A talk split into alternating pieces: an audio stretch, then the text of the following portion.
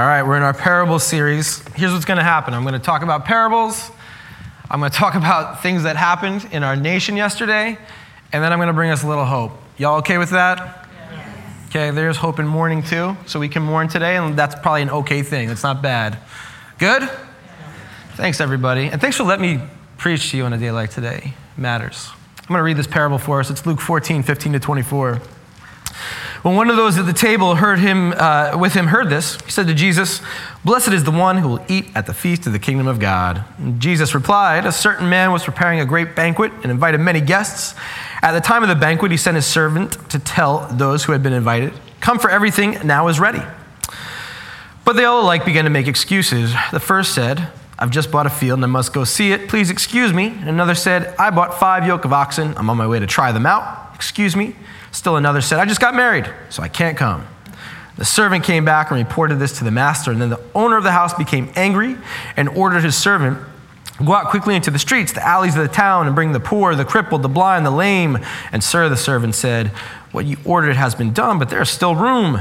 Then the master told his servant, 'Go out to the roads and country lanes and compel them to come in so that my house will be full.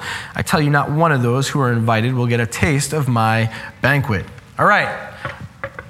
This parable in some ways feels a little self-explanatory, right? Uh, in good ways, in good ways. So for instance, uh, if you were blind, lame, a beggar, whatever the case may be, during the time of Jesus, people thought that you must have done something to anger God, and that's why you were that way. And what Jesus is basically saying is, no, that's not the case. You are all welcome to sit at the table. You are all invited to the table, right? That's, uh, that's good news. That's grace. I love that. I love that our church embodies that. Uh, historically speaking, most people think that Jesus was speaking about the Gentiles. So Gentiles, how many, have you heard of Gentiles before? First service, it was everybody, so I'm a little disappointed with y'all.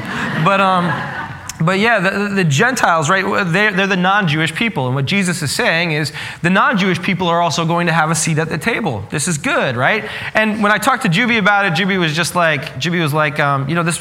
This parable is like our church parable, right? People just aren't welcome. People are invited to come in. Not only are they invited to come in, they have a voice, right? They have a voice at this table. And I love that idea. But what Jesus is doing in parables is Jesus is working to change narratives. Now, some of what I just said is the changing of narratives, but, but I want to I want to focus in on maybe the narratives that are being changed for us today. You know what comes to my mind? Well, not really comes to my mind, but you know what, what I sort of was confronted with when I started doing the research on this parable? I was confronted with a whole lot of people and a whole lot of pastors who decided that this parable is very much about heaven and hell. That was interesting for me, okay? And I get it, right? So it says this at the end of it. It says, "I tell you, not one of those who were invited will get a taste of my banquet." And that feels, in some ways, that feels eternal, doesn't it? Like uh, there's a little bit of an, an eternal metaphor there that like, hey, if your focus is in the wrong areas, you're going to end up going to hell in the afterlife. If your focus is in the right areas, you'll come to the table. And at the table, that, that looks like heaven. And so I started thinking about the idea of heaven and hell and even the fact that they're in other places. And I wanted to explore that with you today. And so in order to explore context and culture of Scripture, I always say we got to find out who it was that Jesus was talking to, right? That matters. We, he's talking to somebody. And what we get, we get this, this line. It says, "When one of those at the table with him heard this, he said to Jesus, 'Blessed is the one who will eat at the feast in the kingdom of God.'" All right, so Jesus is talking to somebody, right? At a table.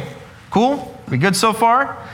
All right, we got to keep going back, though, to figure out what kind of table and why, right? So let's go all the way back to Luke fourteen. And I actually want you, if you have your Bible apps with you, to, to open them up and look at Luke fourteen. Um, it's going to be kind of important because it's going to set the scene for this parable in a really great way, all right? In order for us to set the scene, here's what I need you all to do. I need you to do this with me. I need you to put yourself in this place. Are you ready to do that? All right, here's what we're going to do. You're going to imagine that we are hosting a dinner party. Y'all good? Yeah. All right. Now, you're hosting the dinner party. You're going to invite the most famous and most well-to-do people in your town. All right? Mayor's going to come, religious leader, that bishop, whoever, judges maybe, socialites. Those people are going to come to your party. You good? How are you dressing at this party? You don't have to shout it out. You don't, just think about it. How are we dressing? Formal. Formal. Yeah. I'm going to wear gloves. It's going to be beautiful. Um, I'm going to do that. Yeah, it's an amazing party. So everybody comes to your house, and there's like beautiful linen out. The china is amazing. Cutlery is great. You, you even hired caterers for this to come bring food out for you. Uh, and, and you're doing this because there is a certain guest of honor who is passing through town. And so the guest of honor is there, and you're all there to get to know the guest of honor. Okay, they're passing through your town. That's what you're trying to do.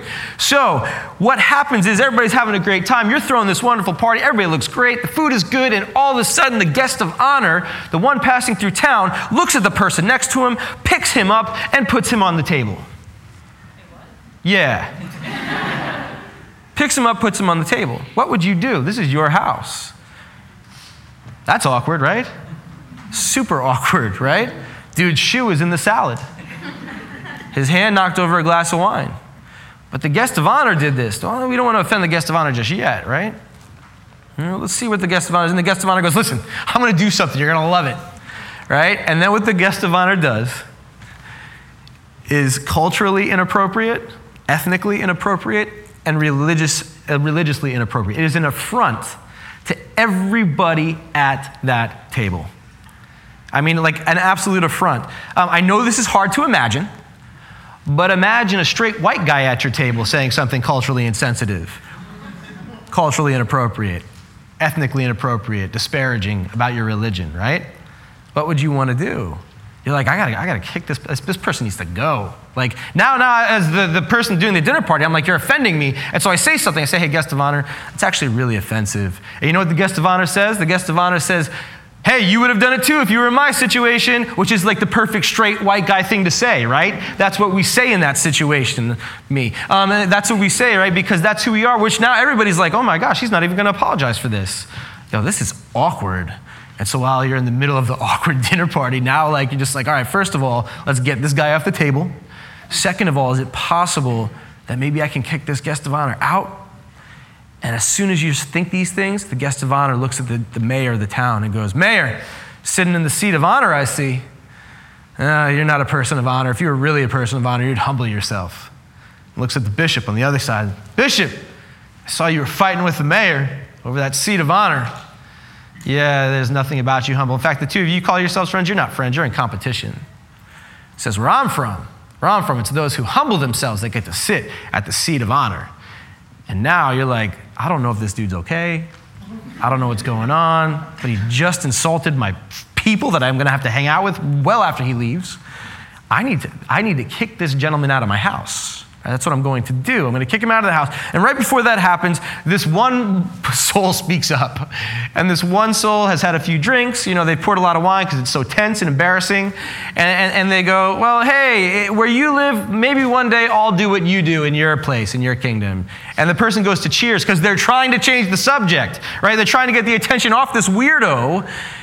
And all of a sudden, when they cheers, they go, oh, well, hopefully it'll be that way in your kingdom. And then so this guest of honor, this person who has caused all this tension goes, that reminds me of a story. Oh, Lord, you know this person, right? It's terrible. And then they proceed to tell the story of the great banquet. Do you feel that tension? Do you feel the awkwardness? Do you feel the anger? There's probably a lot of anger there. Do you feel like this feels like a disaster? Like, do you feel it welling up in your chest? That, that person that did all those things was Jesus. Jesus comes. He's a guest of honor. Why is he a guest of honor? I'm going to tell you um, because this isn't um, that crazy. It says, one Sabbath when Jesus went to eat at the house of a prominent Pharisee, he was being carefully watched. Now, this is normal. Whenever anybody came through town, you would do this for everyone who would come through town. So Jesus is not an exception, right? Jesus is not unique. It's just what you do in this culture. And they're all going to watch him closely because what it was was you get all the most prominent people to come in, and the most prominent people all ask questions. They're like, what do you think about this? What do you think about this? It was commonplace. It was normal to have this happen. So Jesus comes in, sees a guy that has dropsy. Dropsy, I, y'all know what dropsy is? I didn't even bother looking it up. I don't know what it is. Anyway, comes in. Um, I should have done that. um, anyway, guy gets laid on the table. Gets laid on the table. And I know this because the way in Middle Eastern culture you would set up a dinner party is the entire room would sort of have a circle around it. And so it was almost literally impossible to move outside of the room unless you started moving chairs and tables out of the way, which wasn't happening. He did it right there at that spot, which, which not only made people feel uncomfortable, but he did it on the Sabbath. Now here's the thing about the Sabbath. The Sabbath has sort of become like a straw man law. You know what I mean? Like Jesus came to change the laws. Look at the people in the Sabbath. That's ridiculous. But the Sabbath is a cultural tradition. It's an ethnic tradition. It's a religious value. I don't care who you are and how we know in hindsight two thousand years later what's quote unquote right and wrong. But when that's happening in your home, if somebody's doing that to you, that's an issue, that's a problem. And yet that's what Jesus is doing. And then Jesus says this to the to the mayor and to the um, you know the mayor and, and the bishop. He says, "For all those who exalt themselves will be humbled, and those who humble themselves will be exalted." And they're sitting there going, "What are you talking about? What does this mean?" And then that's where we get this poor soul who's just trying to save the dinner, and they go, "Blessed is the one who leadeth the feast of the kingdom of God." Am I right? Cheers. And then Jesus goes, "Let me tell you the story." That's how it all happens. All right. Why is it important to talk about the dinner party that Jesus was at when he tells the story of the parable of the great banquet? Because it matters who Jesus is talking to. And when Jesus is talking to the most prominent people, what Jesus is doing is redefining heaven and hell for the most prominent of people. So how is Jesus redef- redefining heaven? He's saying these things are not in the kingdom of heaven. These things are not. And I see three things that Jesus speaks to. Jesus speaks to being first. Being first. He says, when you talk about the kingdom of heaven, it's not about being first. Now, we live in New York, and what matters more than anything else? Being first. In fact, my kids, and I talk about my kids all the time from stage, um, they're going to one day grow up to resent that. And um, But anyway, you know what they say to me? They say this to me, and they've said this to me more than once, six, seven, eight times. They said, "Daddy, why would I try to do that thing if I'm not going to win in doing it, or if I'm not going to be first in doing it?" Like, it's, it's here. It permeates. It's in our culture. We've created a whole economic system around it, right? It's called capitalism. And what we say is we say that the person who works the hardest, who pulls himself up by the bootstraps, the person who is the entrepreneur and has that spirit, they're the ones who are going to win. They're the ones who are going to make the money. They're the ones. They're the one percent, right? That's what we do. Jesus says, when you look at my kingdom of heaven, my kingdom of heaven actually changes that and throws it on its head. It's actually about those who are humble becoming exalted, and y'all who want to be first, nah. That doesn't fly in the kingdom of heaven. But he keeps going, Jesus. And he says, you know what? I'm going to confront you about being right. My healing on the Sabbath, my affront to you, my insensitivity towards you is confronting you about being right. Being right is a major issue, especially in American Christianity. My dad says often, my dad says, you could be a giant jerk so long as you believe the right things. That's what my dad will say often. And I think that's true. What we do, and this is me personally, I think that the way I see God, the way I see God more than any other way is in relationship.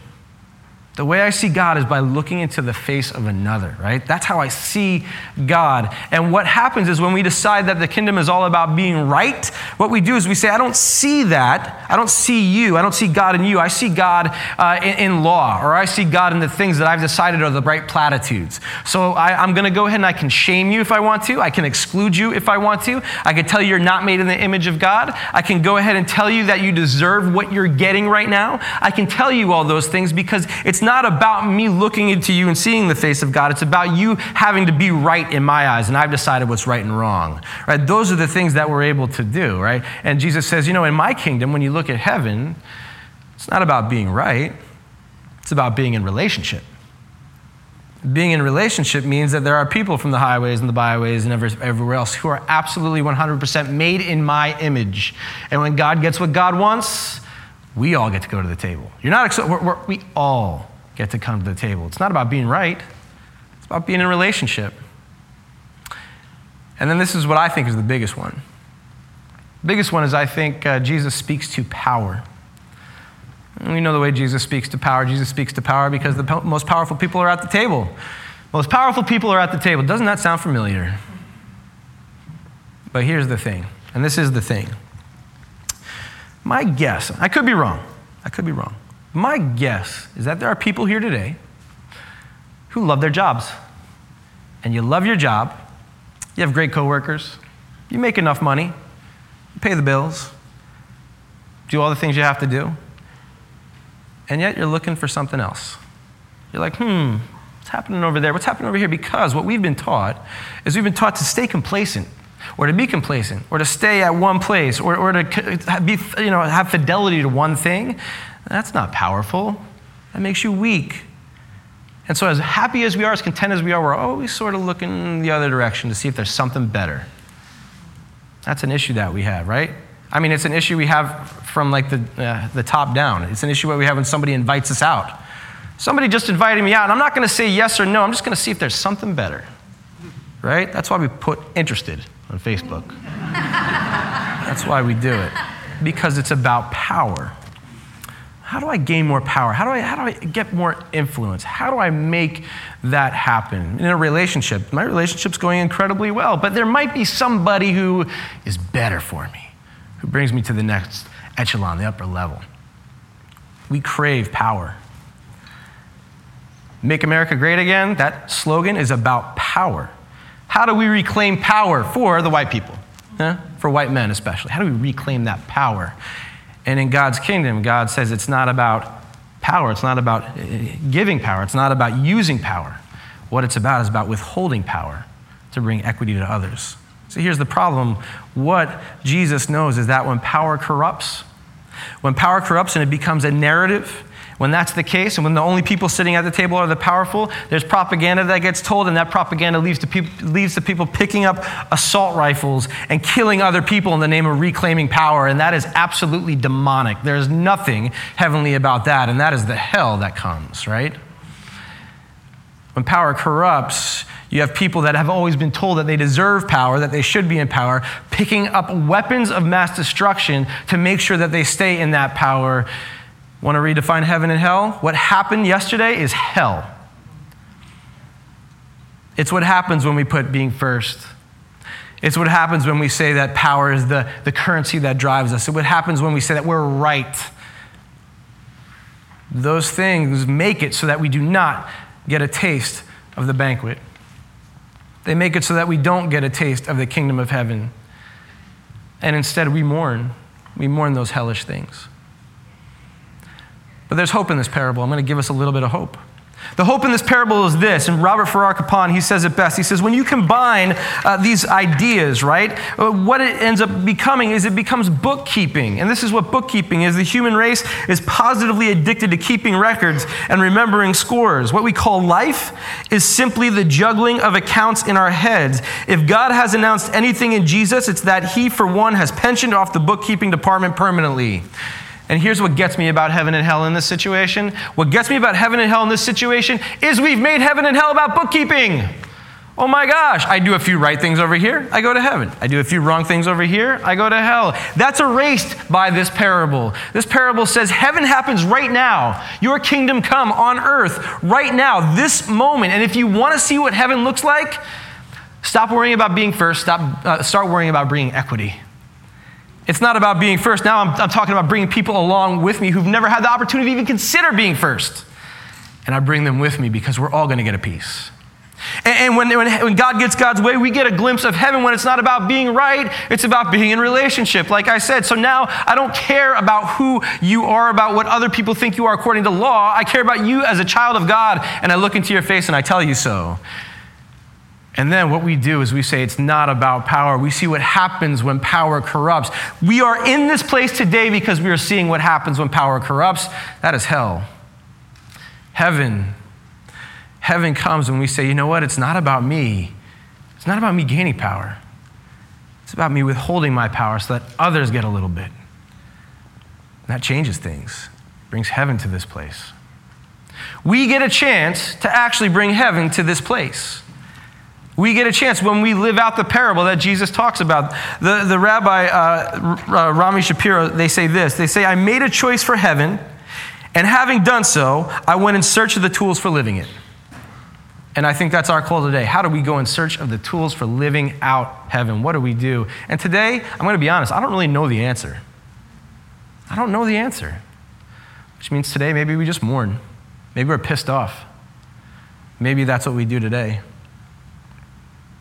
But I also know that God says, I love you so much that you are going to bring my kingdom here to this place on earth, and you're going to bring a little bit of heaven.